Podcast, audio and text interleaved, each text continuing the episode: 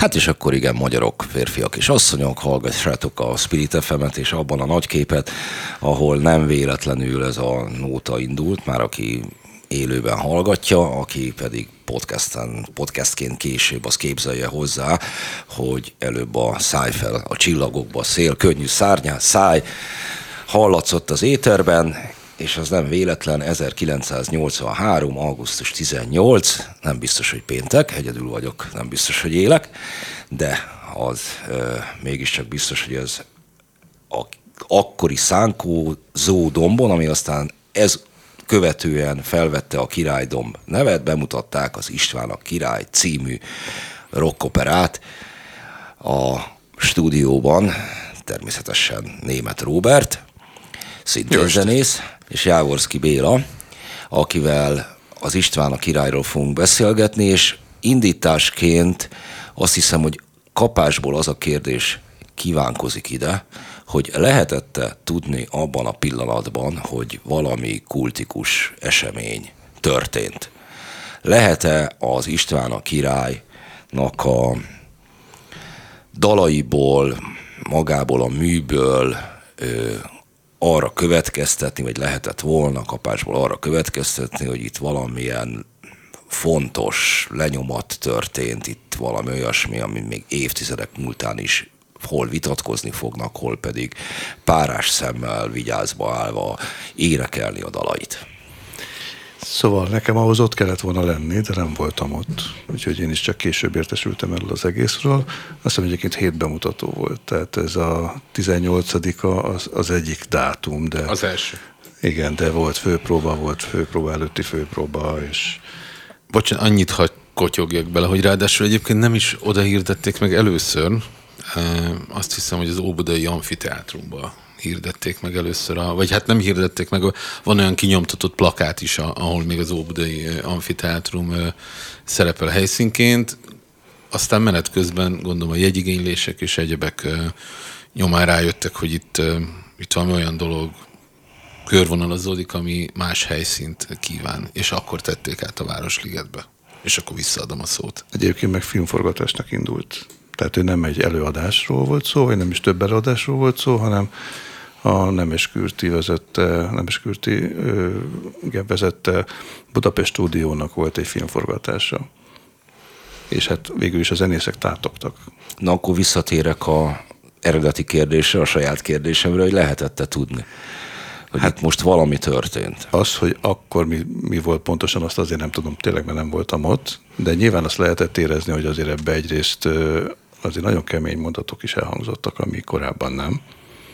Másrészt pedig ugye a, hát azért a, mit tudom, a P-mobilnak a honfoglalását azt nem engedték 78-ba. Ez, ez meg már 83-ba egy kicsit kinyithatta ezt a szelepet. Ez a nemzet, nemzeti tudatot, ugye, ami nálunk eléggé mesterségesen le volt nyomva a szocializmus, szocializmus táboron belül. Hát mert sikertelen szocializmus, vagy sikertelen volt a 20. századunk, ennek következtében szemben a környező népekkel, amelyek a második világháború végét nacionalista szempontból győzelemként értékelték, tehát ott bátran lehetett nemzeti Hát nem csak bátran, a... nyilván ezt engedték is, tehát ugye itt azért nem lehetett önállóan dolgokat elintézni, tehát kellett azért ez a Moszkva tehát a jóváhagyása. Hogy ment ez át akkor? Merül fel a kérdés szerintem joggal. Ez nem evidens, hogy egy ilyen, egy ilyen darabnak, ilyen daloknak, ilyen szövegeknek mondjuk át kell mennie simán az akkori hatalomnak a szűrőin. Hát ha nem kifejezetten az akkori hatalom ezt tökélte, hiszen itt azért nagyon-nagyon rendszer közeli emberek a e, szülők, Gondolok magára a regényre, amelyből készült, ugye a Nemeskürti féle filmalap, vagy akkor mi filmintézet. Budapest stúdió volt Igen, igen. Úgy szintén Koltai Gábor, ugye? Koltai Gábor, Ugy, ugyancsak, ugye, aki, ugyancsak, ugyancsak nem rendszer távoli. Meg, meg annyi, hát budapesti párbizottság tagja, még akkor is, hogyha ez nagyon érdekes. Na erről majd azért beszéljünk, hogy Koltai Gábor is és Nemeskürti István is hogy vergődött át a, a politikai térfélnek a másik oldalára, zárójel most bezárva. Na nézzük akkor, hogy először is, hogy hogyan zajlik egy ilyen kezdeményezés a 80-as évek elején. Hát ezt ugye a leventék azzal szokták magyarázni, hogy ők már régebben el akartak kezdeni, tehát a Jézus Krisztus szupersztár volt nekik ugye az előzmény, és ezt már a 70-es években gondolkodtak ezzel, kellene valami magyar történelmi eseményt megörökítő hasonszőrű rockoperát írni. De hát ezt nagyon sokáig nem merték megcsinálni.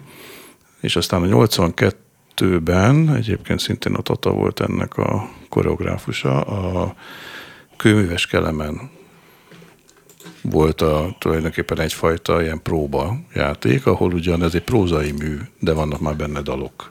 És így megpróbálták, hogy ez a, ez a fajta zene, az működik-e színházi környezetben is. És hát annak ugye óriási nagy sikere volt, és így, így jutottak el István a királyig. Az, hogy miért pont István a király, szerintem nyilván szimbolikus, tehát ugye a akkori kultúrpolitikában, legalábbis én akkor 18 voltam, tehát nyilván ö, utólag magyarázom ezeket, meg sok, sok mindent olvasok róla, meg sokat foglalkoztam vele.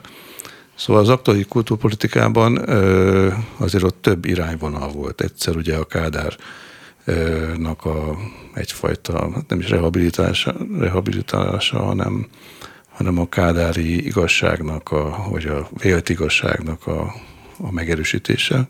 Ugye ez lett volna István. A, közben meg a reformkommunisták is már ott nyomultak, ugye ez lett volna Nagy Imre, vagy a Nagy Imre alakját ö, megtestesítő koppány. Szóval, hogy ez egy ilyen, akkor is már egy eléggé nagy ö, politikai játszma része lehetett ennek a darabnak. Erre majd még térjünk vissza, mert ugye ez egy fajta nagyon határozott és nagyon karakteres kritikája az István a királynak, ami a demokratikus ellenzék köréből ö, fogalmazódott meg. Először próbáljuk az ikont helyre rakni, hogy mi is, mi nekünk, akkor neki futok más, hogy a kezdő kérdésemnek, mi nekünk az István a király. Aztán a többi értelmezéseit ö, majd nézzük meg. Mi az István a királya a magyar kultúrában, nekünk ma élő magyaroknak, ez, ez milyen helyet foglal el? Hát tulajdonképpen ez az első rockoperánk, ami egy történelmi helyzetet, egy visszatérő konfliktus helyzetet ábrázol. A maga kicsit ez direkt és leegyszerűsítő eszközeivel. El lehet intézni ennyivel, hogy az első rockoperánk? Vagy akkor fogalmazok, ne- nem, nem, fogom, nem foglak kiengedni ebből a kérdésből. Akkor, akkor megfogalmazom úgy, hogy akkor az első rockoperánk, az nekünk micsoda? Tehát, hogy a, a, egy, az első nemzeti tematikát ö, ö, színpadra vívő rockoperánk, az milyen helyet foglal el a magyar kultúrtörténetben? Nehéz erre a kérdésre így válaszolni, igen. Mert hogy Hát figyelj, Melyik? egyébként a, a, amit lehet tudni az akkori fogadtatásból, ugye, hogy, hogy hét, hét estét is mondjuk így megtöltöttek azon a helyszínen. Nekem mondjuk a szüleim ott voltak, én nem voltam ott, mert akkor még kicsi voltam, de a szüleim ott voltak, és emlékszem, hogy hát ők is így meghatódtak, és ott ilyen egészen megindító jelenetekre került sor, sírás, nem tudom, emelkedett hangulat. Tehát valószínűleg ez valami olyan, tehát előtte ilyenfajta nemzeti hangot nem nagyon lehetett megütni ilyen volumenű, nyilvános alkalommal. Ezt nyilván alátámasztja, vagy megtámasztja a, a műnek a grandiozitása, a, a direkt fogalmazásmód. Tehát ez egy nyilván ha, valamennyire hatásvadász, elemekkel, vizuális és zenei elemekkel operáló mű. A zenei ö, ö, palettáról, amiről szerintem érdemes lenne majd hát egy-két szót igen, ejteni, hogy itt milyen zenei stílus elemek keverednek. Azért itt is bekerült még a hard rock, a népzene, tehát hogy az egész, az egész olyan, tehát olyan elemeket egyesített a mű, és olyan szellem lett ar- arra a hét estére kiengedve a palackból, ami, ami korábban azért nem nagyon volt ildamos, mondjuk, vagy nem nagyon volt megengedett. Tehát egyfajta ilyen szelep is volt. Nyilván ezt Jó, nézzük akkor zeneileg. Itt ül egy zenei szakíró, meg egy zenész. Ö, Oké, okay, kulturális újságíró, de most kifejezetten zenész. Ehhez a részéhez értek én messze menőkig a legkevésbé. Zeneileg milyen a, a, az István a király? Mennyiben eredeti, mennyiben formabontót, és akkor vagy éppen ellenkezőleg mennyiben illeszkedik a trendekben. Művészileg, ha nézzük az István a királyt, mint zenét, aztán a többit, a koreográfiát, a, a színészi játékot, és hagyjuk, az mennyiben, ha lehet így fogalmazni, jelentős. Ugye Szörény Levente szokta azt mondani különböző interjúkban, éppen amikor szurkálják egymást, vagy szurkálták régen egyben egymást hasba Bródi Jánossal, hogy, hogy Bródinak szerint a élete főműve volt az István a király. Bródi köreiben pedig nem így szokás azért erre feltétlenül emlékezni. Tehát a, a, azok a társaságok, ahova, ahol a Boródi János tartozott mondjuk a rendszerváltás követően, ott az István a királyt korán sem kezelték e, ilyen mértékig első számú műnek a Bródi életműből, sokkal inkább mondjuk az Illés, de akár még a fonográfnak bizonyos dalait is. No, művészileg nézzük az István a király. Nem tudom, mennyire volt korhű, de mindesetre itt három karakteres zenei vonulat volt a három főszereplő, vagy a három alakköré csoportosítva. Egyrészt ugye volt az István, aki egy ilyen kicsit szoftos, kicsit ábrándozós, kicsit poprockot éneklő valaki volt, azért az is egy érdekes, ugye, hogy nem, nem a, tehát a színész, a Pelsőci László volt az, a filmvászton, de egyébként meg a Varga Miklós énekelte ugye ezt a, ezt a szólamot, vagy hogy mondjam. És ha jól tudom, az nem volt az első pillanatban eldönt, hogy, hogy nem a Varga Miklós fog játszani. Tehát úgy tudom, hogy ez Szóval, hogy ez az ilyen dilemma volt. Nem tudom, ki döntött ebben, nyilván a Koltai döntött ebben, a Varga Miklós az meglepődve, ahogy nekem elmesélte, meglepődve tapasztalta, hogy már mennek a próbák nélküle. Ugye ezt fölvették előtte a stúdióban, és hát arra mentek a próbák. Másrészt ugye a koppányhoz köthető hard rock, amit a, amit a Robi is mondott, vagy a hard rock figurák. Uh-huh. Olyan, olyan Black Sabbath riffek vannak benne, hogy őrület.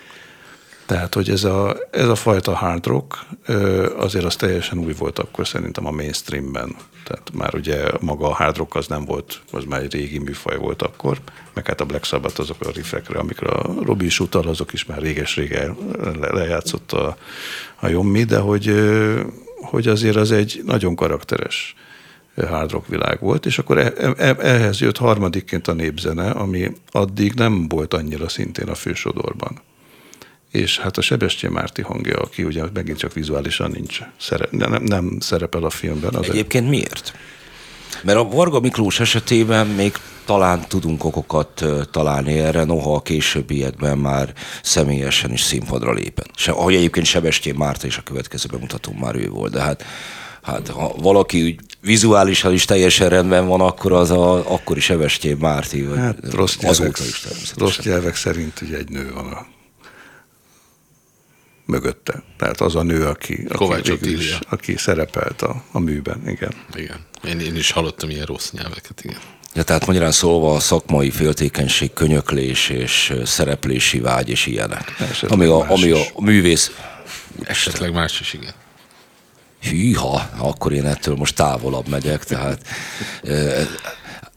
bár egyébként... De hát ezek csak városi plegykák, András. Jó, de ezek egyébként érdekes dolgok, mert hogy most hogy számtalan más ügyben itt gyepálja egymást a megmaradt urbánus értelmiség, meg nem tudom. Mindenkinek van valami elszámolni valója valaki mással, és ez úgy átszínezi az összes létező vitánkat, és föltehetőleg akkor ezek szerint ebben magánéleti szálak éppen úgy keverednek, mint... Szinte mint nem kell túl gondolni, igen. Igen. Hát kis ország. No, tehát szóval zeneileg hol ez a, három, ez a három, tehát a rock, az ilyen pop, mondjuk pop rock, meg a népzene, és ezek ugye keresztezik is egymást, tehát amikor mondjuk a talán a Véres kardot hoztam című dalban, ami, ami egészen zseniálisan a hard rock közben bejön egy tárogató szóló, egy ilyen dallam, és tök jól. Tehát, hogy ott azért elég jó érzékkel talán nem meglepő módon, sőt, biztosan nem meglepő módon Szörényi, mint zeneszerző, illetve azt hiszem ugye Márta István, mint hangszerelő. Hát ő volt a hangszerelő, igen. igen.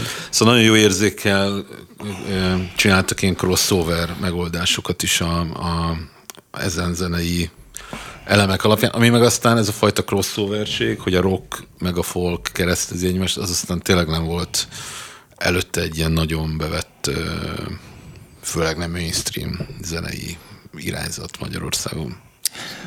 Fontos Csak... tényleg a mainstream, mert hogy a, mondjuk a Sebesti Mártának a hangját, azt ott hallotta a, a többség. Tehát hiába az egy szűk körben már nagyon népszerű volt, de ott hallotta, és hogyha megkérdezel a 40 fölötti énekes, folk énekes generációt, az mind ott csodálkozott rá. Akkor kezd valami számomra körvonalazódni, hogy csomó olyan dolog, ami korábban már létezett, és bizonyos szubkultúrákban, szubkultúráknál nagyobb körökben, de azért mégsem az ország vagy a magyarság egészében elterjedt hangulatok, körök és a többik voltak, műfajok, az, az ezzel tört át. Igen, ez, ez, ez ugyebár Quimby nótáját is Janicsák Vecán keresztül ismerte meg a szélesebb közvélemény, körül ez lehet az István a király hát, is, vagy a, a, vagy a, a muzsikás, vagy a, a most vagy a, pontosan. Vagy a most múlik. Igen. Hát igen, arra mondom. Igen, de hogy ott még ráadásul a Csík zenekar feldolgozása is már igen. Egy, egy szinttel följebb emelte, már minden minőségben, népszerűségben. Nagyszerű, akkor itt most eh, megállunk egy pár pillanatra, mert promóciók következnek, utána folytatjuk, mert akkor én szeretnék innen majd tovább menni, ha már Márta Pista neve szóba került. És ez itt a nagykép, István a király, 40 éves, innen folytatjuk. Mondtam, hogy Márta Pistával, ha már szóba került, szeretném valahogy folytatni, és ugyanaz bogozgatni még egy kicsikét, hogy mennyiben tudható, hogy valami jelentős dolog történt, és szerintem egy fontos megfejtésre jutottunk azzal kapcsolatban, hogy a szélesebb közvélemény akkor csodálkozott rá, na ez a jó kifejezés, egy csomó olyan dologra, ami akkor már 15-20 éve létezhetett, hiszen a táncház mozgalom az addigra már majdnem 20 éves volt, talán több is volt, mint 20 10, éves. 11, 72. Hát Mindegy, ebben most nem menjünk igen, bele. Nem menjünk, oké, okay, akkor 10. május. És hogy e, valószínűleg emiatt lett egy ilyen revelatív élménye. E, hülyeség lenne a 40 éves évforduló megkérdezni azt, hiszen erről beszélünk a 40 éves évforduló, hogy mennyiben időtálló az István a király, mert ami a popkultúrában időtálló lehet, vagy legalábbis tudunk róla, amit aztán abban már elmondhatjuk, hogy időtálló lett, aztán később az egész popzenével mi történik, azt nem tudjuk. No de Márta Istvánhoz térjünk akkor vissza, aki hangszerelője volt az István a királynak, és hogy felkérték hangszerelni, és megkérdezték, hogy mit kér. Jogdíjat, százalékot, vagy valami fix összeget. És akkor Márta István, nem, hagyjuk már izé ide, beleírogatom a hangjegyeket, hogy hogy van, nem hiszek én ebben. Szerintem élete egyik legrosszabb üzletét kötötte és hogy valószínűleg azért, mert nem lehetett bemérni. Viszont az kicsikét alátámasztja megint ezt a rácsodálkozást, meg komolyan jelen volt, hogy egy ilyen szupergrup volt az István a király. Tehát, hogy a Márta Pista is oda kerül, aki teljesen máshonnan jön, mint a Deák Bill mondjuk. Ott van Novák Ferenc és a, a ezek szerint pár éves koreográfius Hát meg a színész, nemzedék. Hát a Berekkati. Igen. Hosszan. Hát és akkor az Illés Együttesnek a, a nagyvadai, hogy azért emögött valahol valakik mégiscsak terveztek, és számoltak azzal, hogy ebből valami bomba siker lesz, vagy kultikus mi. Ja, hát mondhatjuk azt is egyébként, hogy népfrontos szerkesztés. Tehát egy csomó olyan ellenzéki rocker is bekerül azért ebbe a csapatba, mint akár a Nagy Ferro, akár a Schuster, akár a Deák Bill. Hogy a Vikidál az akkor már nem számított annyira, nem ellenzéki figurának. Hát létvén ott a magyar rockzenének az egyik legnagyobb árulása, amit a nevéhez kötnek. Hát ez még ugye 79 talán P-Mobil, igen, amikor a, a Dinamitba átment, ugye, amit a hanglemezgyár nyomott annak idején vagy hogy, hogy mondjam, erősen promotált. Hát, és ugye a Ferro, aki ugye 83, itt már ugye a két bikini elemez között vagyunk, a két csodálatos, tényleg a magyar zene csúcs teljesítményei közé tartozó mindkét Ferro-féle bikini között. De hát a Ferro a, a nagyon belátható múltban még egy gyakorlatilag a partvonalra szorított, teljesen kizárt figurája volt a magyar rockzenének. 83-ra egy, egy minden tekintetben mainstream műben ő az egyik főszereplő, de Ágbil ugyancsak a, a, a, hát mondjuk így nem lemezeket ugyan kiadó, de más frontokon azért erősen szuttyogatott uh, Hobo Blues Band uh, tagjaként. Szóval itt ilyen értelemben is van áttörés, hogy olyan figurák, akik vagy totálisan marginalizáltak, vagy ezen a fél nyilvánosság, fél margó helyen szerepeltek, belettek emelve a, a a nyilvánosságban, én értelemben. Ez nagyon érdekes, viszont mert az István a király akkor egy olyan mű, amely ezt a nagyon kusza, bonyolult viszonyt, ami a szocializmus, kultúra, ellenzékiség, rendszerhűség, és a mai napig hat módon nem tisztázott viszonyok, ez valami mint egy ilyen laborban lemérhető.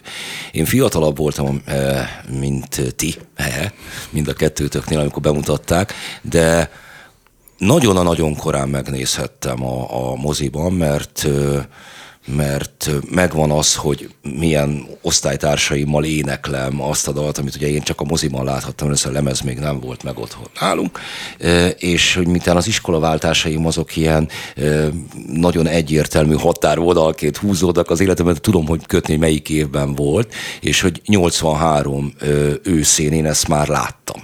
Uh-huh. És nem fogalmam sincsen, hogy honnan, de az a tudásom már megvolt, hogy a nagy Feró az, az, az milyen bizarr dolog, hogy itt, itt van. Tehát, hogy a nagy Feró az nem az, az ember, akinek itt kéne lenni. Emlékszem, hogy azon voltam megsértődve, hogy ha már a nagy Ferót szerepeltetik egy ilyen produkcióban, amit meg lehet nézni a moziban, mondom, fogalmam sincsen, hogy ez hol volt nekem 8 évesen meg, akkor miért intézik el ilyen hamar az elején? Tehát miért ilyen gyorsan végzik ki? És egyébként tényleg érdekes dolog az, hogy, hogy Nagyferó, aki ekkor már tényleg a, a szuterénben van, a kultúrpolitika szempontjából, az beemelődik egy ilyen produkcióba. És ez félig egyébként igaz a Deák Bírre is, hogy nekik ugye megjelenhettek, már mikor jelent meg az első Ezt mondtam, hogy megjelent. Hát, 80-as az első Hobo Blues Band lemez, ugye ő nem volt sokáig színpadképes, vagy legalábbis mondták ugye, hogy ez a féllábú cigány mit keres ott fönt a színpadon, tehát hogy sokáig nem engedték a Hobo Blues Band a képernyőre.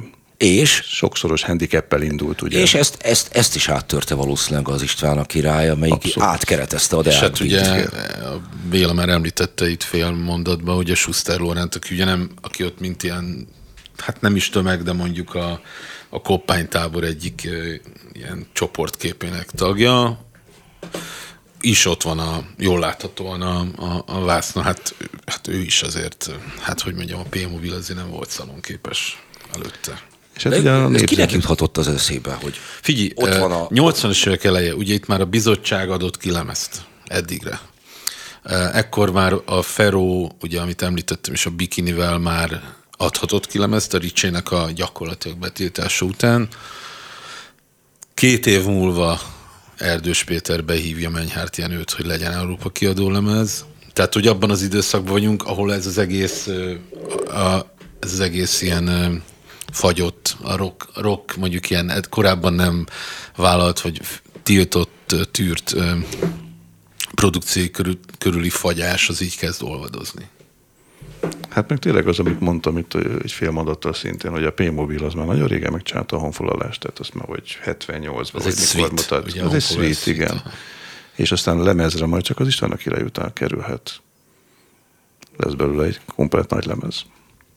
Jó, nézzük akkor az értelmezéseket, hogy egy kicsikét belekaptunk. Tehát adott ez a amelyben ezek szerint meglehetősen fontos zenei hagyományokat visznek tovább, és magas színvonalon tárják a közönség elé. Ja, bocsánat, egy zárójelet hagyni csak, ha még ezt a zenei elemet, vagy részt lezárandó, vagy kiegészítendő. És hogy egyébként nettó slágerek vannak, tehát azt azért tegyük hozzá, hogy olyan, olyan dalok vannak, amik a, a, a dolog, az, vagy a szó, vagy a popkultúra is hogy slágerek. Hát a mai napig emlékszünk a refrénekre, a motivumokra, a, szövegekre. Tehát ez egy bizonyos értelmű slágerparádé is ez a, ez a zenei anyag egyébként. Hát a Supergroupnak a ból valahol következik. Bocs, ezt akkor így le is itt. Igen. Csak ennyit akartam hozzátenni.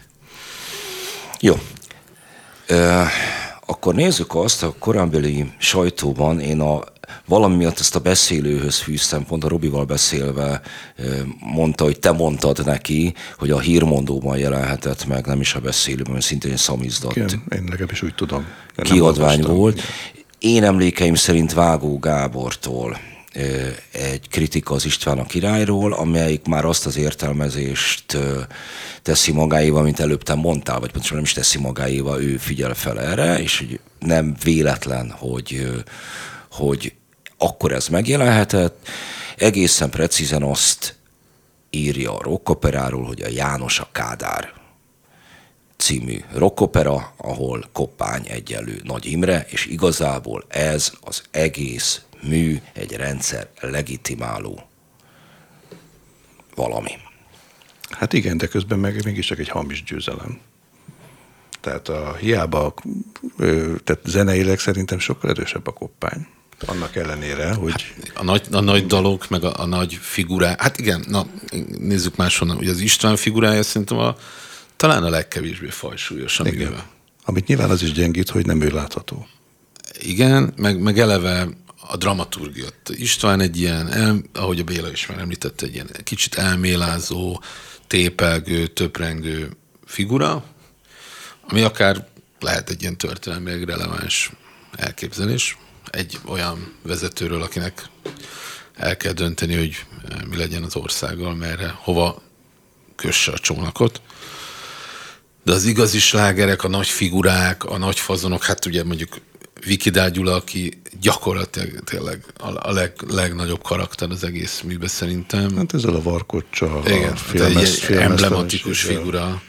A, a nagy figurák a másik oldalon vannak. Nem feltétlenül így van, ez szerintem, akkor hadd vitatkozzam.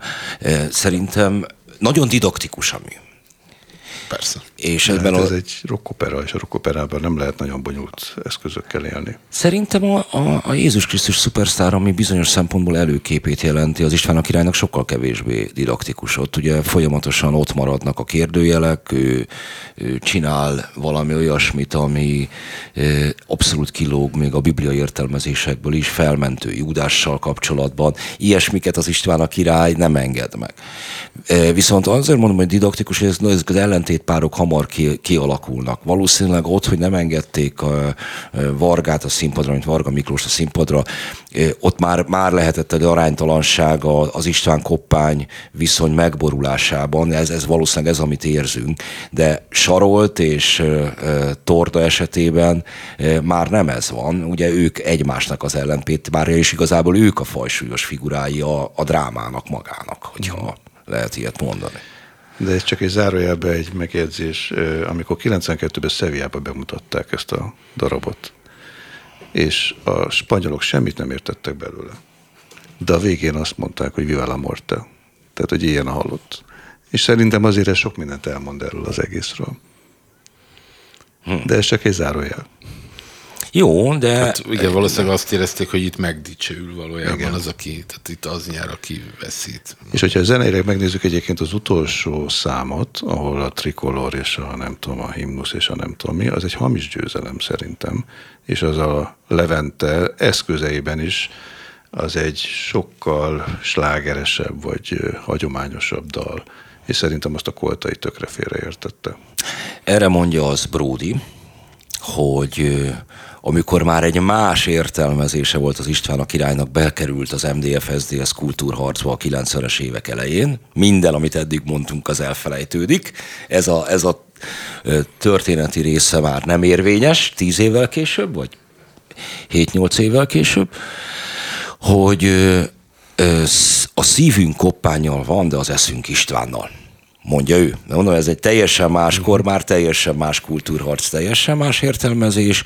Ott már ez az Európa versus népiek ebben, és hogy, hogy, hogy, hogy erre valahogy ilyen módon reagál ő. Ja, hát egyébként itt szerintem itt minden jó mű, mert szerintem az István király ez egy jó mű, annak az értelmezése óhatatlanul is plurális. Tehát, hogy itt most neki állok vitatkozni, hogy akkor most mi, hogy, de ez benne a jó. Tehát, hogy nem egyértelműek benne szerintem az üzenetek, annak ellenére, hogy didaktikus. Hát, vagy hogyha egyértelműek van az üzenetek, akkor valami miatt ezt az alkotók mégis megbontották. Ez például lehet egy megint csak egy titka a sikerének. Ráadásul szerintem a, és most a 80-as, tehát a korabeli értelmezési vitákra, hadd térjek vissza arra a, a János a király.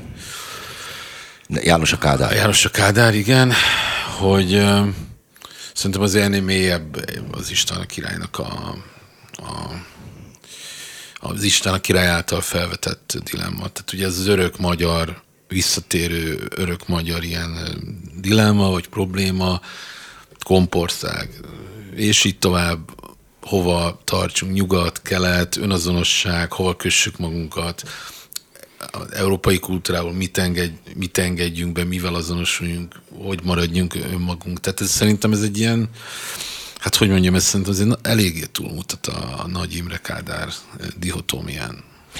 Nyilván, nyilván akkor adta magát ez, a, ez az értelmezés, csak most már sok évtized távlatában szerintem azért, és, és visszatérnék a műsor legelejére, hogy miért érinti meg a közönséget akkor és azóta, és hogy szerintem ez ami nagyon mély igen, így csak több, több generációs ügyre reflektál. Az István a király az a mű, amely valahogy mindig a középpontjába kerül annak a harcnak, vagy szíjátszásnak, vagy nem tudom minek nevezem, ahol mindenki el akarja magát valamilyen táborba helyezni, beleértve a szereplőket, hát, az alkotókat. és most a... is, nem? Igen, csak az István a király egész története, a sztoria, ahonnan indul, ami aztán értelmezési rétegek.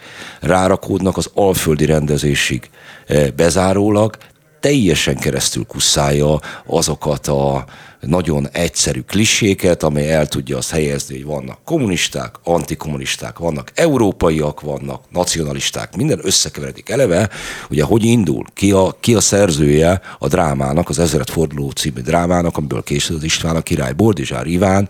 Miklós. Kö, Miklós. Várjunk, nem, Boldizsár Iván e, írónak a fia, Boldizsár Miklós, uh-huh. e, aki azért említettem, azért Ivántól kezdtem, mert hogy ugye a, megint csak a rendszer, meg a rendszer hűség, ugye ráadásul parlamenti képviselő a 80-as években.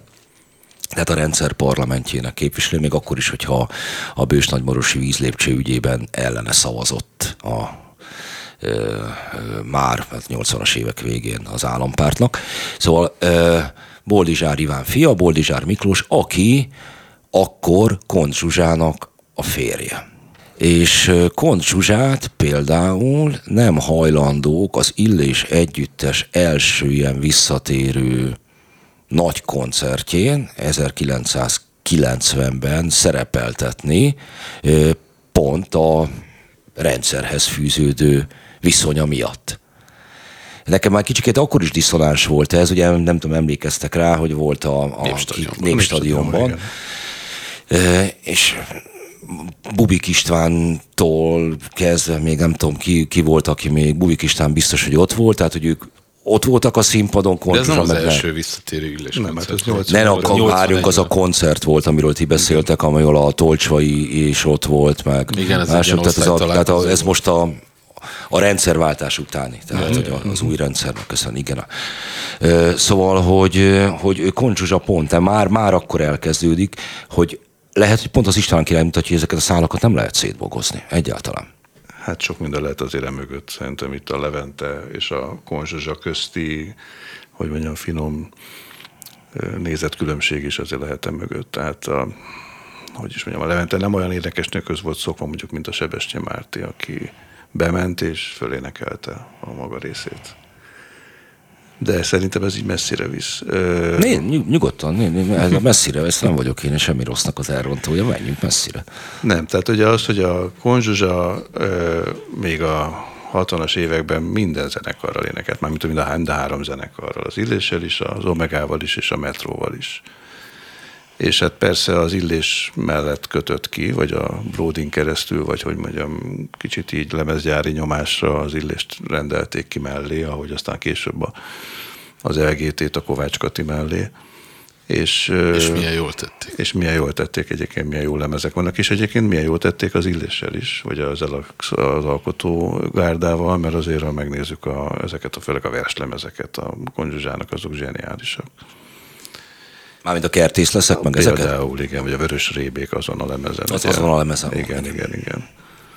De hogy, hogy hát az, az a... egyes emberek dala együtt, ami a Devecseri vers, ami talán nekem a kedvencem. És hogy, ilyen himnuszként. És hogy aztán a 80-as évek elején van, van azt a váltás, onnantól kezdve ezzel a konzsuzsa már nem, nem annyira a Szörényivel meg a Bródival dolgozni, vagy a Bródi még benne van, de már a Tolcsvai, aztán utána már, már a, a KFT Bornai tagja, Tibor, igen, igen. Meg a Lár is írt neki. Hát van, igen, a, igen. van a fordul a világ azon, mert talán a Lár is. Igen, igen, igen, igen, igen. igen. Tehát, hogy van egyfajta ilyen eltávolodás, és ö, szerintem ennek nyilván vannak zenei oka is. Hogy a Levente mondjuk nem akart annyira a konzsuzsával együtt dolgozni. Mennyiben erőltetett párhuzam az, ha már bele kaptunk a demokratikus ellenzékbe és a szamizdat irodalomba. Hogy a 80-as évek közepén nem sokkal ugye a, a, a bemutató után, mármint az István király bemutató, másfél évvel van a Monori találkozó, ahol a népiek és az urbánusok egyaránt ott vannak, valamiféle közös egységfrontot próbálnak kialakítani, és ezt követően viszont felbomlik az egész, és mennek két külön táborba. Ez egy erőltetett párhuzama a, az, hogy mi történik a zenészekkel, a művészekkel a 80-as években. Nem tudom, részemről lehet, hogy erőltetett. Tehát, hogy, vagy legalábbis én mindig így a, ezt a poprockot azért egy kicsit kívülállónak tartom ez a politikai vonulatokhoz való csatlakozásban. De miért? Miért tartott kívülállónak, hiszen maguk, a főhősök lépnek be folyamatosan a politikai hát térbe. És helyet... közszereplők ugyanúgy, ahogy más, ahogy színészek, ahogy filmrendezők is közszereplővé válnak. De szerintem igaz, igazán nagy egyéniségek nem biztos, hogy csatlakoznak bármelyik táborhoz.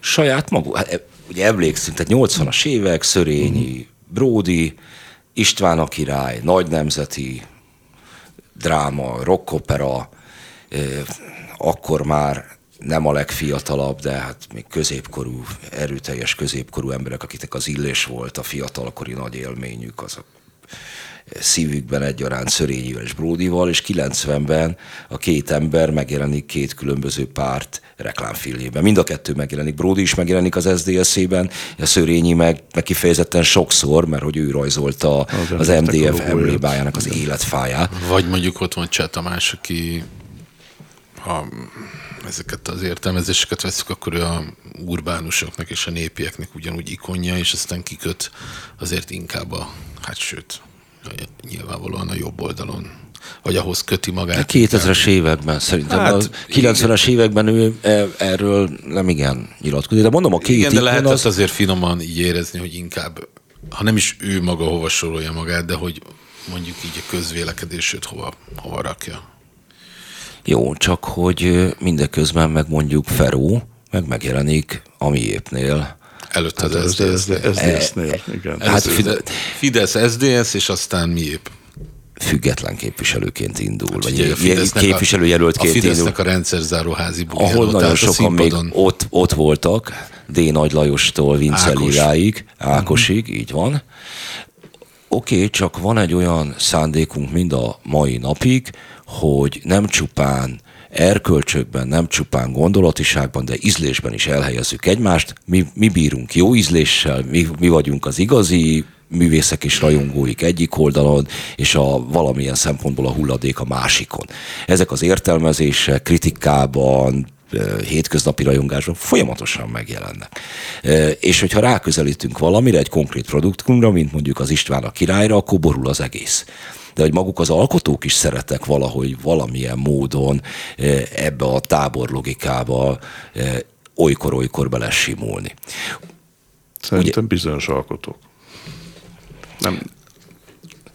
Hát, az egyik, én azért szeretem a 90-es évek radikális jobboldali sajtóját,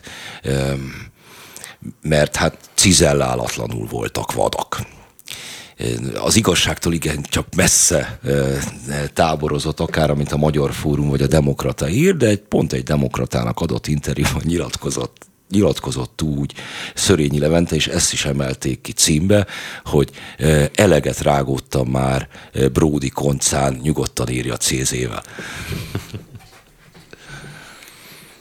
Hát most akkor ugye visszakanyarodtunk oda, hogy mi történt az 1990-es illéskoncerten, ki miért nem volt ott.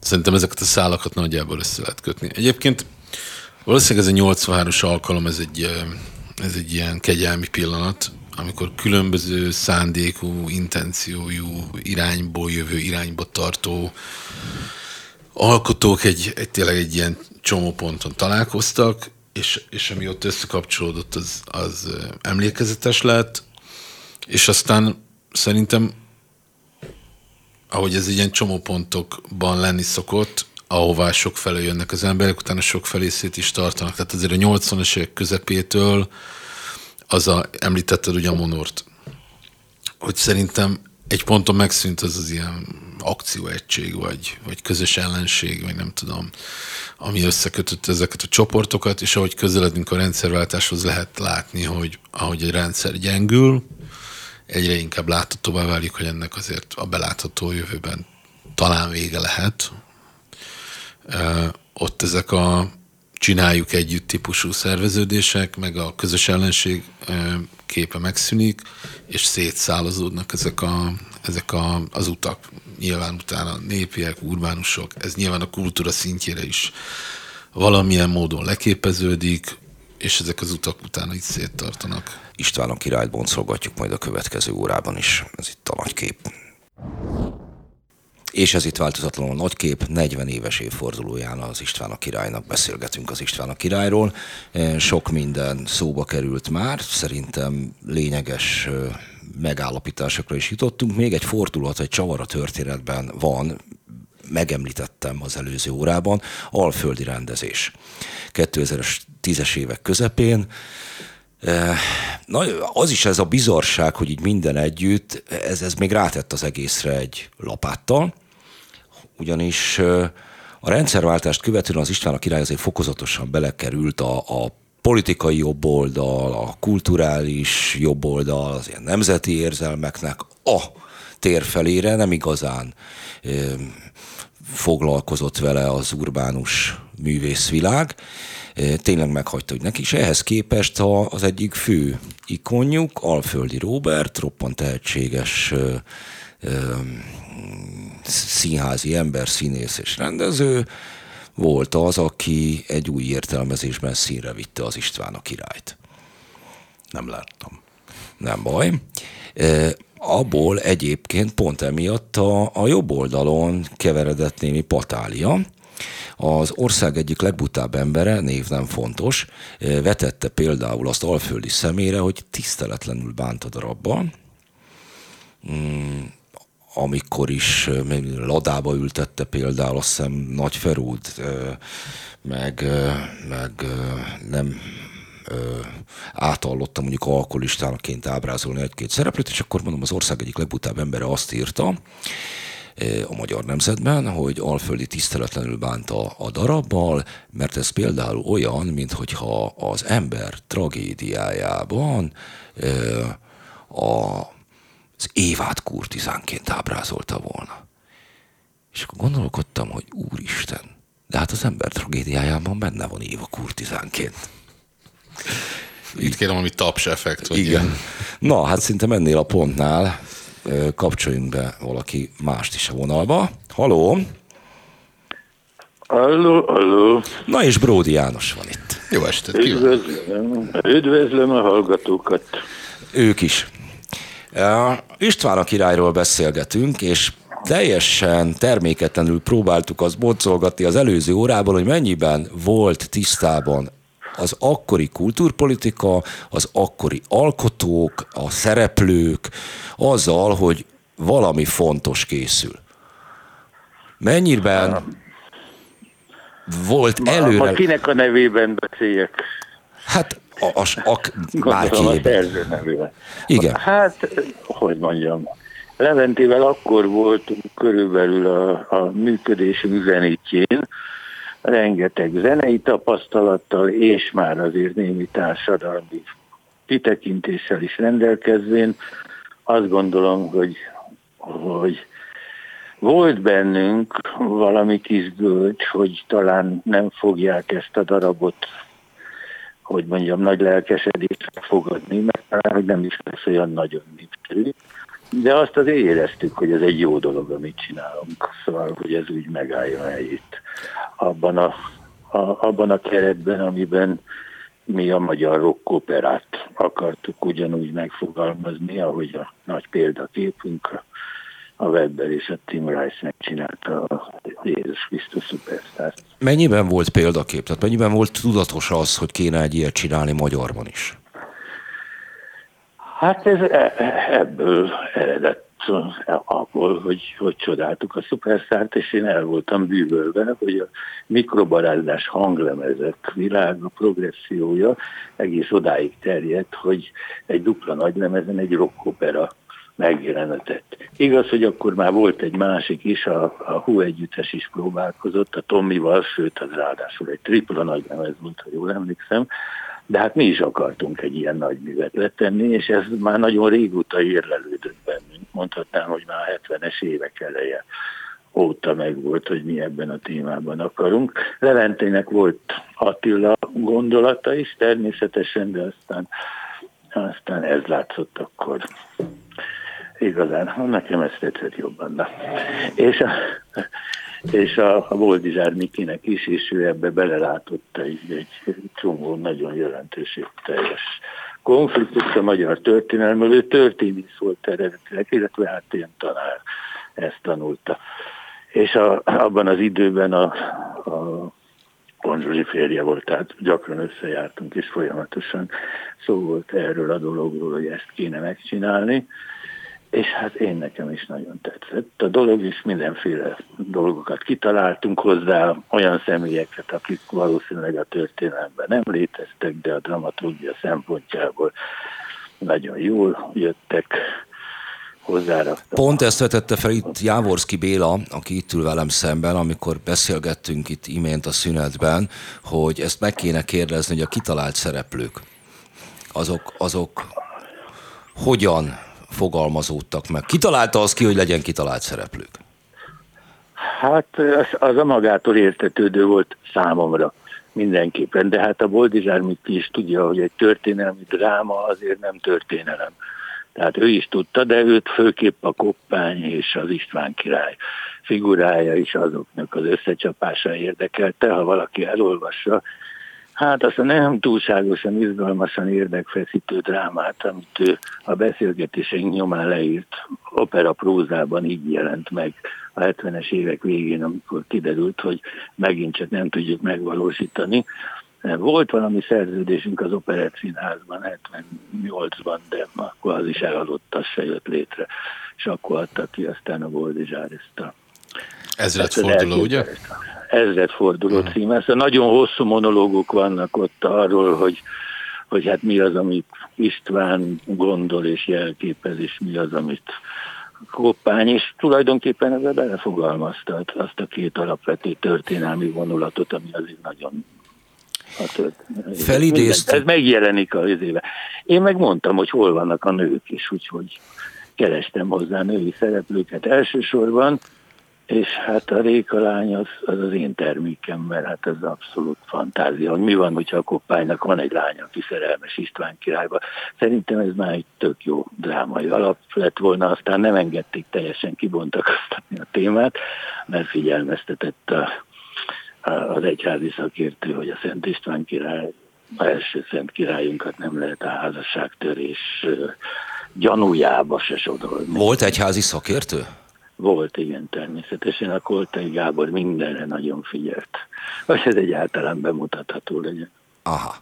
Na most, ha már Réka meg, hogy ki és mit engedett, volt-e abból feszültség, hogy Sebestyén Márta nem tudott a királydomban megjelenni? És a filmben sem?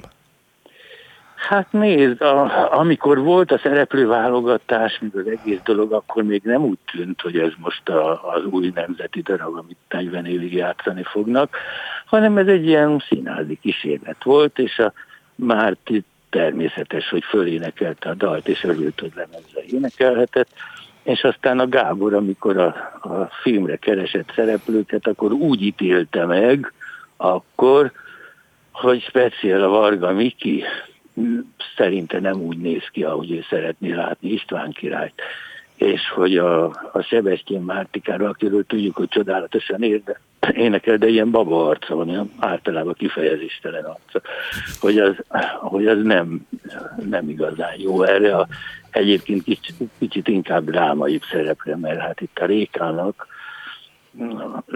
lenne igazi szerepe, csak hát mondom, ez nem mondtakozott ki teljesen. De hadd mondjam el azt, itt nagyon fontos és lényeges, hogy mi pontosan a nagy felbuzdulásunkban, miután nagyon nehezen alakult ki, hogy mi lesz ebből az előadásból, mi lemezre írtuk ezt a darabot.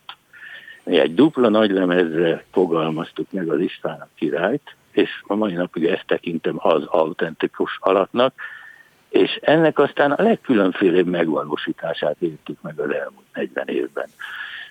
Az első rendezéssel együtt mert az is, az egy filmre készült.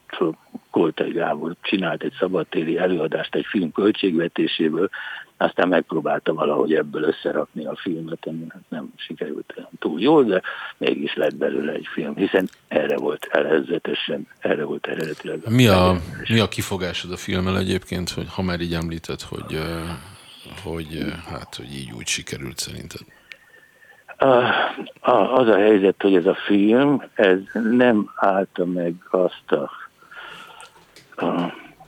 nem teljesítette azt a lehetőséget, hogy az országhatáron túl is nézhetővé váljon ez a, ez a, ez a rock opera. Mi az a helyzet azzal, amikor ez... Külf... Bocsánat. Igen, Csak amikor a... külföldiek megnézték, és szó volt arról, hogy esetleg megjelenik a, a mondjuk Londonban is, a West Enden, mindegy, akkor megnézte mondjuk a Tim Rice a filmet, és azt mondta, hogy hát ez nem jó. Mennyiben függ össze ez azzal a konfliktussal, ami a jogokat később gyakorló Rosta Mária és Koltai Gábor között feszül? Ó, hát ez a Koltai Gábor és, és Rosta Mária között, hogy mondjam, kezdettől fogva rivalizálás van, lényegében, hogy melyikük a, a nagyobb producer, és a Koltajnak általában a jobbak az összeköttetései, a, a Rosta meg általában rámenősebb és, és határozott. Hát lehet, hogy jobbak az összekötetései. Én, én kedvelem őt személyesen, de hát ő azért a magyar kultúra azon nagyasszonyai közé tartozik, akivel az ember nem szívesen akaszt bajszot.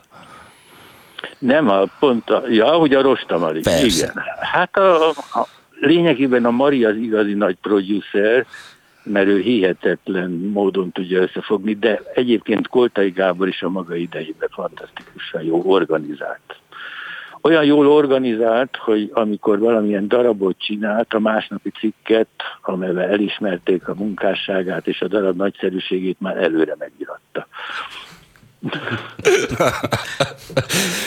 E, felidéztük a, az előzőekben a, a korabeli szamizdatból a, azt a véleményt, azt hiszem Vágó Gábor fogalmazta meg, amik a bemutató után János a Kádárként azonosította a darabot. Hmm. Me- mennyiben érzed ezt méltánytalannak, és hogy a, az a fajta rendszer legitimációs szándék, ami azért átüt mégis az egészen, az mennyiben volt nyilvánvaló? Hát nem volt nyilvánvaló. Nyilvánvalóan hárman voltunk, és hárman vagyunk mondjuk így, hogy az alkotók, és lehet, hogy a Boldizsárba benne volt. De ezt most már nem tudjuk megállapítani. Ha az ezred fordulót végig böngészük, akkor valószínűleg kimutatható belőle. Én azonban ezeket, a, a, amikor írtam a, a dalszövegeket, akkor ezeket a, a esetleges utalásokat mind-mind kihagytam, mert úgy gondoltam, hogy ez a konfliktus sokkal általánosabb annál, mint hogy egy történelmi korszakra le lehetne szükíteni az értelmezését. Hosszan beszélgettünk itt az előző órában arról, hogy hát nyilván mivel csinál, csinálunk egy ilyen 40 éves jubileumi adást, ez azt jelenti, hogy egy olyan mű született, ami évtizedeket átível, meg a népszerűsége, meg a fontossága kitartott ennyi időn át. Te hogy látod, nyilván szerző, társszerzőként ezt nehéz megfogalmazni, de mégis próbáljuk meg. Te hogy látod, hogy mi, mi az, ami így az a felszínen tartja? Mi az, ami érdekes, érdekessé teszi 40 évvel később is ezt a művet? Hát szomorúan konstatálom, hogy a mű alapvető ö, ö, képe, amit felmutat a, a magyar társadalomról, az ma is érvényes. Mely szerint? Hát mely szerint itt a, az európai integrációért és a progresszióért küzdő erők, mondjuk így, hogy a haladás erői a tragikusan szembeállnak a, a, a hagyomány és a, a különállás, Ugocsanon koronat keleti romantikájának a haza mindenek előtt és a, a haza és a, a haladás, ahogy mondani szokták, nagyon ritkán. Kézen fogva a magyar történelemben. Erről az értelmezésről beszéltünk már egymás között itt az előzőekben, és felidéztem azt, nem tudom, hogy kinek nyilatkoztad, és pontosan mikor, azt az interjú részletet, amelyben egyszer azt mondtad, hogy a, a koppánynak adna igazat a szívünk, de az ész az Istvánnal van, és hogy ez, hát egy, igen. ez egy értelmezés ennek az egésznek. Viszont Béla itt azt mondta előbb, hogy amikor hol mutatták be Spanyolországban? Szevillában. Szevillában. Szevillában a, a világkiállítás. Igen. Tényleg. Tehát, hogy a, amikor ott bemutatták, akkor viszont az történt, hogy a közönség, amely nem értette a sztoriát a darabnak, és nyilvánvalóan nincsenek meg a történelmi kontextusok benne, azt mondta a vetítés végén, hogy éljen a halott, vagy nem vetítés végén, a bemutató végén. Igen, éljen a halott, hogy miközben van az a fajta értelmezés, amit te mondasz, de hogy mégis nem úgy sikerült-e megoldani az István a királyt, hogy művészileg koppány felébe kerekedik Istvánnak és Esztergomnak. Én ezt nem így látom. De azt se látod? nem így látom. Nem így látom, ha, ha, ha kicsit dramaturgizálni akarsz, akkor az a lényeg, hogy az Istvánról szól. A koppány, csak az István változik a darab során, egy fiatal kamasz gyerekből, aki hirtelen olyan helyzetbe kerül, hogy, hogy hatal, hatalom hullik az ölébe tulajdonképpen, speciál itt az anyja erőszakoskodása következtében, és ennek meg kell felelni. És, és a végére megfelel. Ezt értem, ezt én értem, ez igen, és a koppány viszont egy állandó szereplő, mint ahogy Sarolt és Torda is az, mint szintén kettőnek ellent, ellentét pár, párjai, Berek Kati és Deák Bél Gyula, apropó erről uh-huh. mindjárt akarok valamit kérdezni, de nem érzed úgy azt, hogy koppány mégis egy vérbőbb szereplőre sikeredett?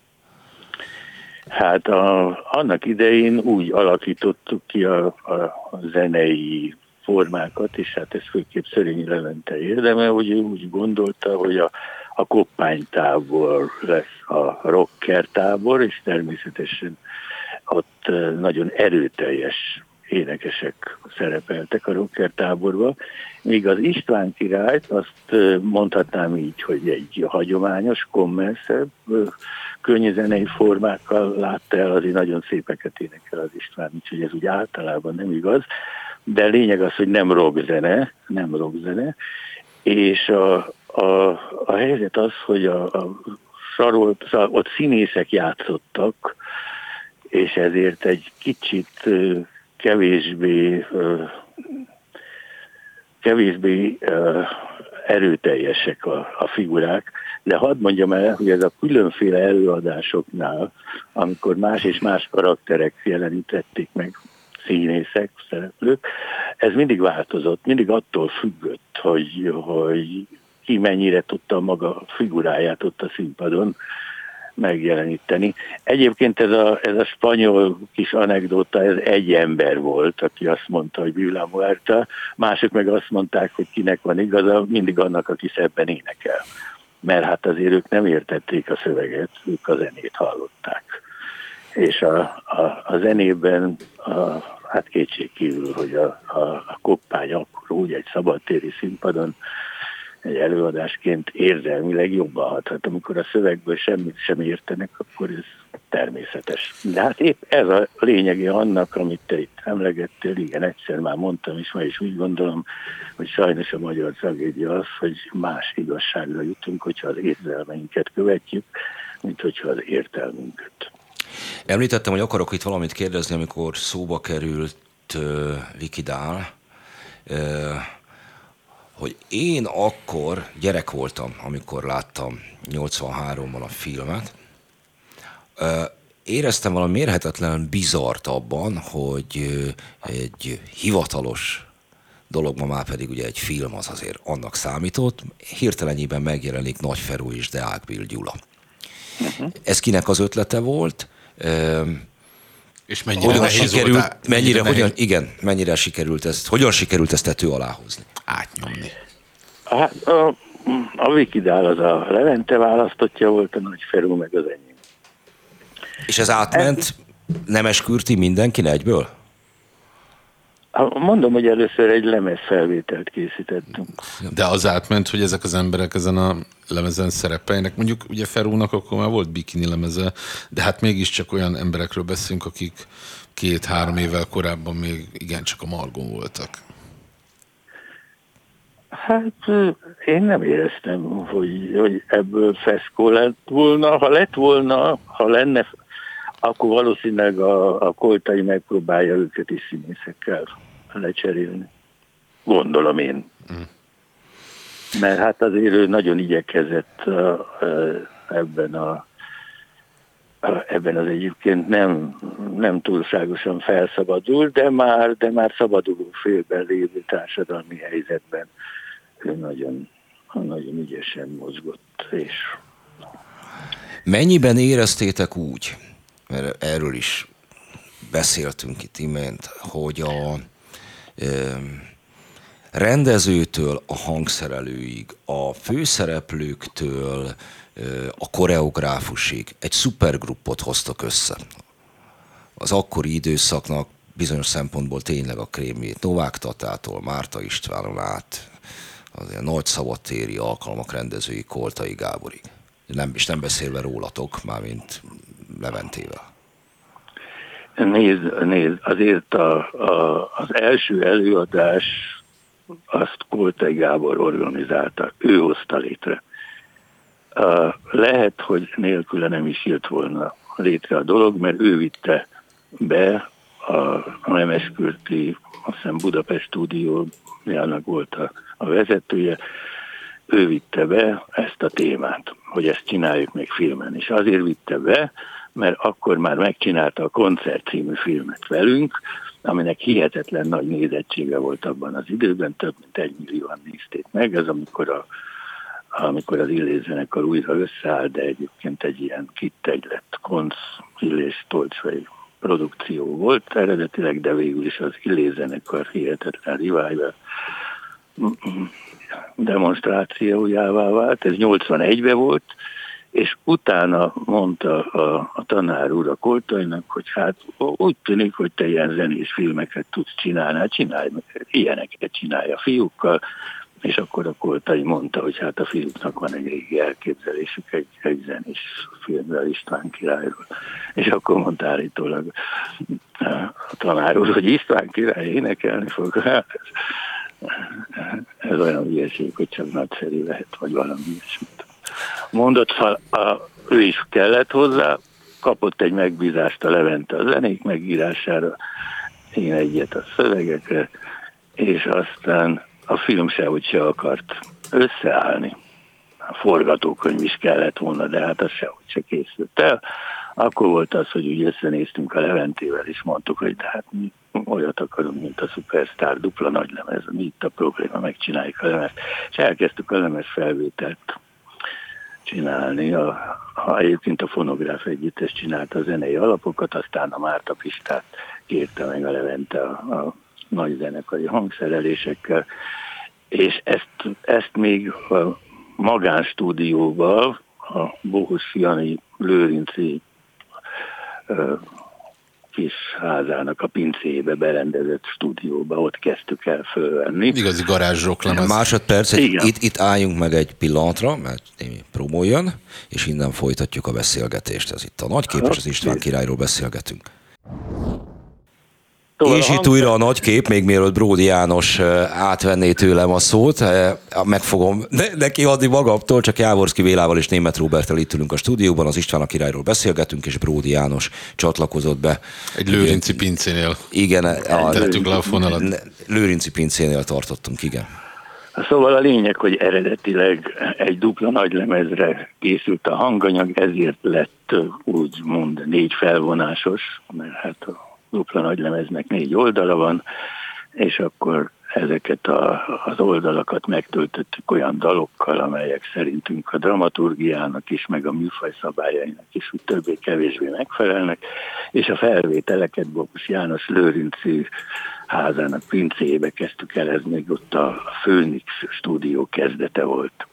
Aztán, ahogy haladt a folyamat, a hanglemezgyár becsatlakozott, és vállalta, hogy ezt meg fogja jelentetni lemezen, mint hogy a film kísérő lemez. Átgondolták, hogy ha lesz ebből film, akkor miért ne adják ki a lemezen a hanganyagot, és így aztán az énekesek már a, a Rottenbiller utcai stúdióba jöttek be, és beénekelték, fölénekelték a maguk részét, ki gyorsabban, ki lassabban, de általában ezt így utólag meg kell mondanom, hogy nem tekintették ezt olyan főműnek, tehát kvázi ilyen, azt nem mondom, hogy hakninak meg kurva jól énekeltek, de hát a szávpénzt kaptak érte, amit a hanglemezgyár akkoriban fizetett, úgyhogy később nagy morgolódás volt emiatt, hogy egy ilyen milliós példányszámba elkelt hanglemez után ők, mint a előadók, hát nagyon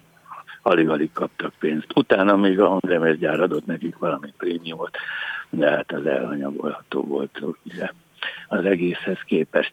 Na most, amikor készen lett a hangfelvétel, akkor, akkor kiderült, hogy nem kell forgatókönyv, hanem a Koltai Gábor zseniális húzása az volt, hogy egy filmre kapott költségvetést, ami nem volt túl nagy, de hát sokkal nagyobb volt, mint amennyi egy szabadtéri előadáshoz szükséges volt, vagy egyáltalán akkoriban elképzelhető volt. Szóval a film költségvetéséből fölépített egy fantasztikus díszletet a Városligeti királydombon. A, mondom királydombon, de eredetileg szánkózóton volt, és amikor a, a plakátokat már harmadszorra írták át, mert eredetileg az amfiteátrumban lett volna bemutató, de ott nem engedélyezte a műemlékvédelem állítólag, hogy mert a közönség elviszi a köveket. És akkor írták a plakátra, hogy na jó, akkor a Városligetben lesz a szánkozódomban, is mondtam már, hogy nehogy már szánkozódomban legyen az István király, hívjuk oda, hogy királydomban, aztán kis. És így történt, hogy a bemutató után pár héttel a fővárosi kertészeti vállalat küldött a produkciónak egy levelet, hogy a nagy sikerre való tekintettel átnevezték királydomnak. Na így jött el az a helyzet, hogy a Városligetbe, hát pontosan nem tudom, hogy mikor, de már jóval augusztus 20-a előtt, talán két héttel vagy tíz nappal elkezdődtek a próbák. Márpedig a próbák úgy folytak, hogy a már felvett kész lemezanyagot azt hatalmas hangszórókon keresztül játszották, és hát ott a, a színészek és a közreműködők mozogtak.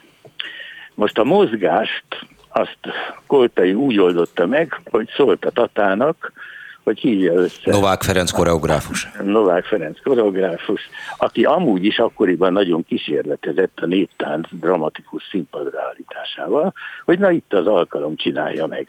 És én mondanám azt, hogy ami ebben igazán rendezés volt, az a Novák Tata műve, mert ő összehívta az ország összes néptánc együttesét, és a, a már közismert táncfigurákat kombinálva rendezte, hogy honnan, hova vonuljanak, és ki hova álljon, és milyen legyen a dolog.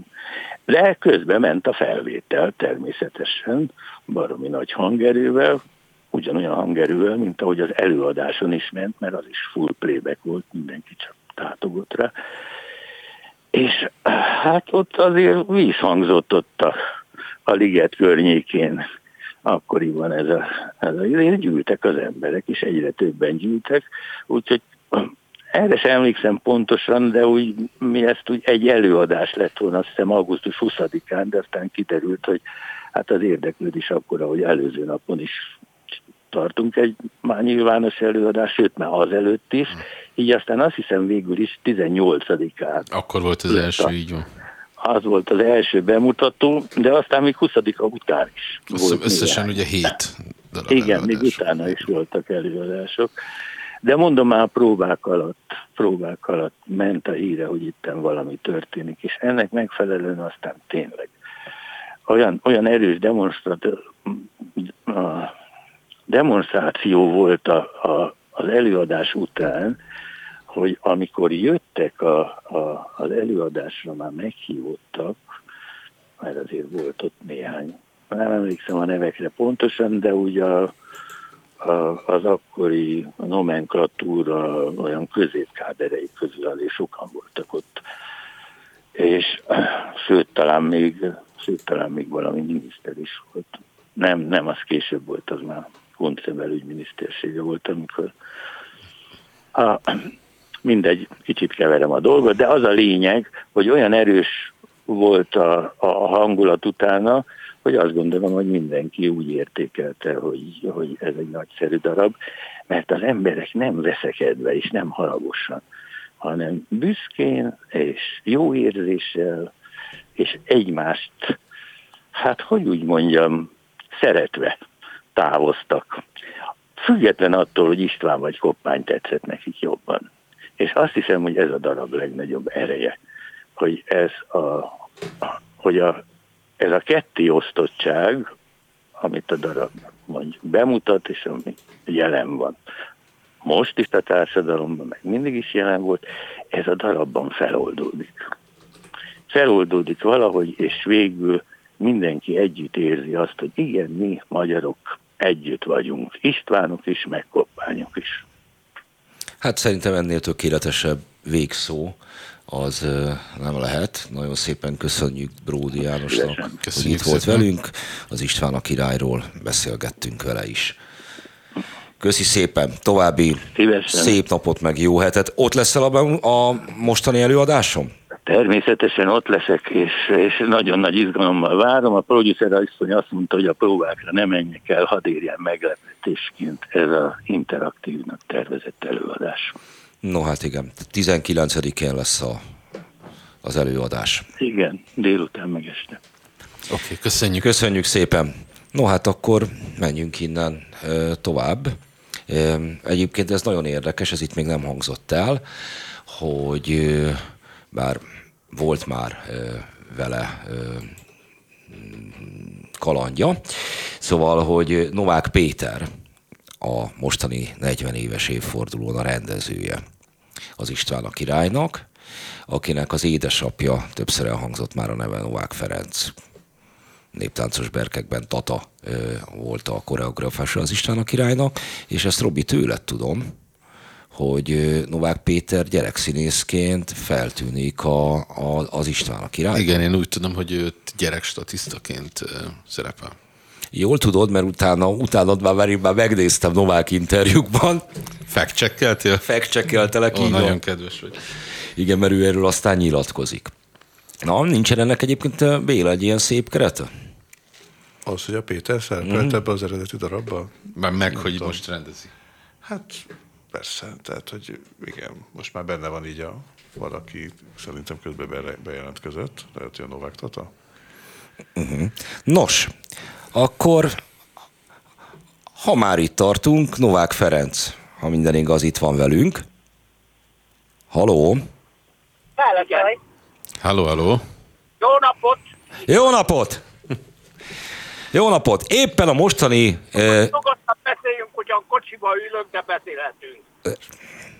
Ez nem fog minket zavarni. Az István, az István a királyról beszélgetünk, és pont az hangzott itt el az imént, hogy van abban valami nagyon szép, valami keretes, hogy a Péter, tehát a fia, rendezi most a 40. évfordulón a darabot, akinek az édesapja volt a koreográfusa az eredeti műnek. Milyen érzések jutottak erről eszébe, amikor... Hát, ugye a Péternek is még gyerekkorában elkezdte a István a királytőnék az első változatban, még gyerekszereplő volt a Péter. Akkor kitaláltam, amit elfogadott a rendező. Hangosan beszéltem. Amit elfogadott a rendező, és a szörényék is, hogy a három úrnak, tehát a, a, a három tróger három úrnak van három gyereke, és ott van velük, hogy ne reménykedjen senki, mert lesznek utodai az ilyenfajta embereknek, mint ez a három úr. Aztán utána részt vett a csíksomjói változatban, amit én rendeztem, és koreografáltam, ott már szereplő volt, részt vett a, a Szegedi nagy változatban is, ott pedig abban szintén főszereplő volt, úgyhogy és most ő rendezi. Úgyhogy egy szép pályafutás futott be. Hát nekem te természetesen ez egy nosztalgia az István a király. Ezen nagyon sokat dolgoztunk. Annak idején egy évig előtte minden csütörtökön összejöttünk Szörényéknek a régi házába, és beszélgettünk az István a királyról, úgyhogy már rossz ezeken a csütörtökön a bemutató előtti évben már minden eldőlt, az, hogy elfogadták a, a szerzők, elfogadták azt, hogy a tömeg ne legyen például kosztümbe, hanem farmernadrágos gyerekek legyenek, tehát ők legyenek a tömeg. Elfogadták azt, hogy, hogy én erre a rockzenére néptáncot fogok csinálni, és azt nekem copyrightolni kellett volna, mert utána mindenki rockzenére csinált néptáncot, de hát hiába, ha nem jutott, akkor ez ilyen, ilyesmi az eszembe. Mennyiben volt ez forradalmi? Tehát rockzenére néptáncot? Hát akkor sokan, például a, a sokunknak a mestere, Molnár István, aki egy nagyszerű koreográfus és nagyszerű táncismerő ember volt, az például engem egyszer letolt, és azt mondta nekem, Novák, te maga olyan rendes ember. Hogy a fenébe keveredett össze ezekkel a rockerekkel? Mondja, akkor mindenki meg volt És mit mondott erre? Én, hát mit mondjak, mondtam, hogy de, de Pista bácsi, drága, hát tízezrek fogják nézni, és mindenki boldog lesz az, hogy néptáncot lát olyan emberek is, akik soha az életben nem mennek el egy néptánc műsorba. De a köművek nem előbb volt? A kömű, igen, hát azért vettek be az István a királyba, mert előtte két évvel óriási siker lett a könyves kelememből, amit koreografáltam, és nagyon sok mindent tette volt annak idején. És ott is néptáncol. Lehetett akkor érezni, hogy itt valami olyan mű kerekedik ki, ami, ami hát még túlmutat azon, hogy lesz egy jó előadás, vagy pár jó előadás, de hogy annál valami több, valami hosszabban tartó dolog lesz ez? A, re- a reakciók olyanok voltak, hogy lehetett látni, hogy ez egy, egy örök, mondhatom így, hogy örök. Úgyhogy majdnem biztosak voltunk benne, és akkor ahányszor összeültünk és beszéltünk a bemutató után, akkor mindig mondtuk, hogy na ez sokszor fogjuk. És így is történt. És sokan sokféleképpen csináljuk. Most kíváncsian várom, hogy a fiam mi mindent talál ki. Azt mondta előbb nekünk Brody, hogy nem engedték ők a próbára, hogy legyen meglepetés a bemutató Én... számára is. De, kértem, a, kértem a fiamat is, meg a Rosta Máriát is, és hadd menjek el egy pár próbára már csak ö, nosztalgiából is, azt mondták, nem létezik. Nem, nem menjek Pedig tudják, hogy nem szóltam volna bele semmibe.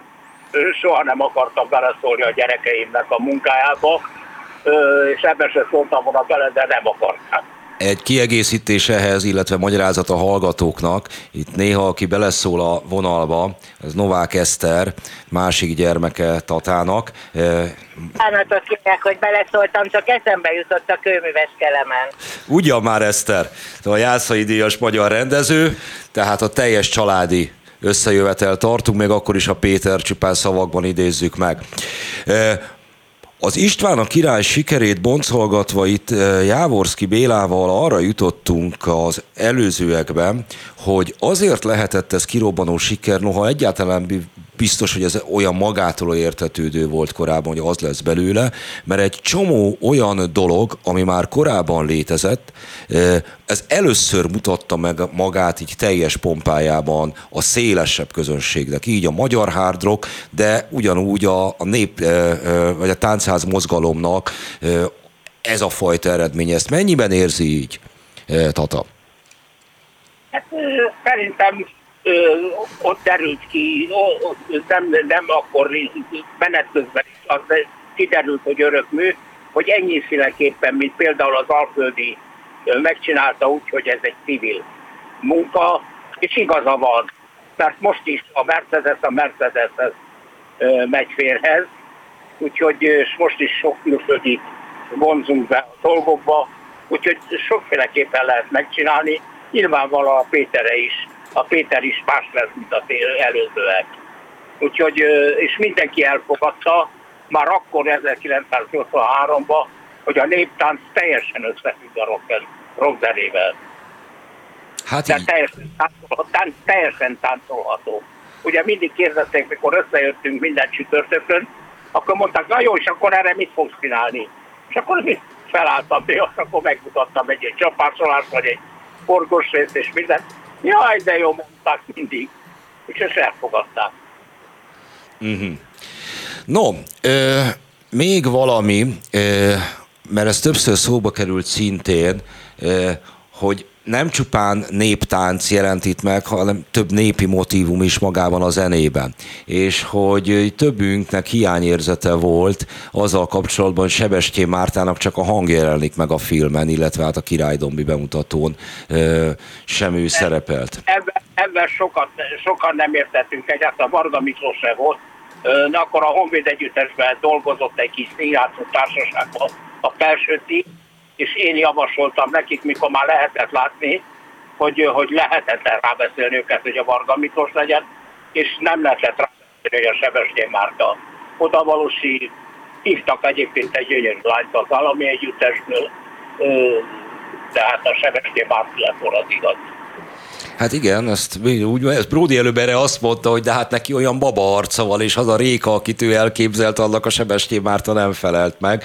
E, ezek a különböző egyébként ilyen plusz szempontok, tehát nem művészi szempontok, hanem lemezgyári, politikai és a többi, ezek mennyiben voltak érezhetők az alkotás folyamatában? Hát annak köszönhető, hogy ez a bemutató létrejött annak idején, hogy a Nemeskürti keményen harcolt ezért. Nagyon Kell, sokan. Kellett harcolni? Igen, igen. Ezt a Nemes Kürtinek köszönhetjük, hogy, hogy egyszerűen el tudott jutni a politikával oda, hogy megengedték.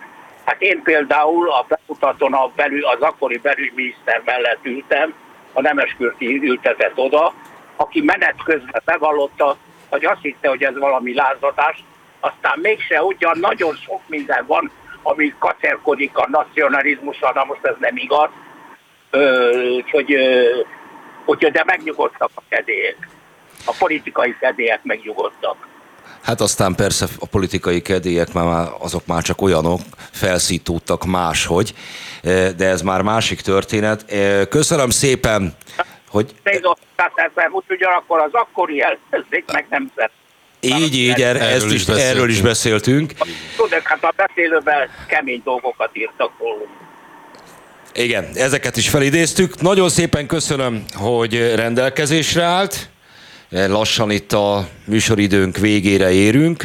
Az István a királyról beszélgettünk, azt hiszem meglehetősen tartalmas időt töltöttünk ezzel a témával el. És további jó utat kívánunk a hallgat, hallgatóknak pedig hát minden jót a hátralévő hétre, és a bemutató az pedig 19-én lesz.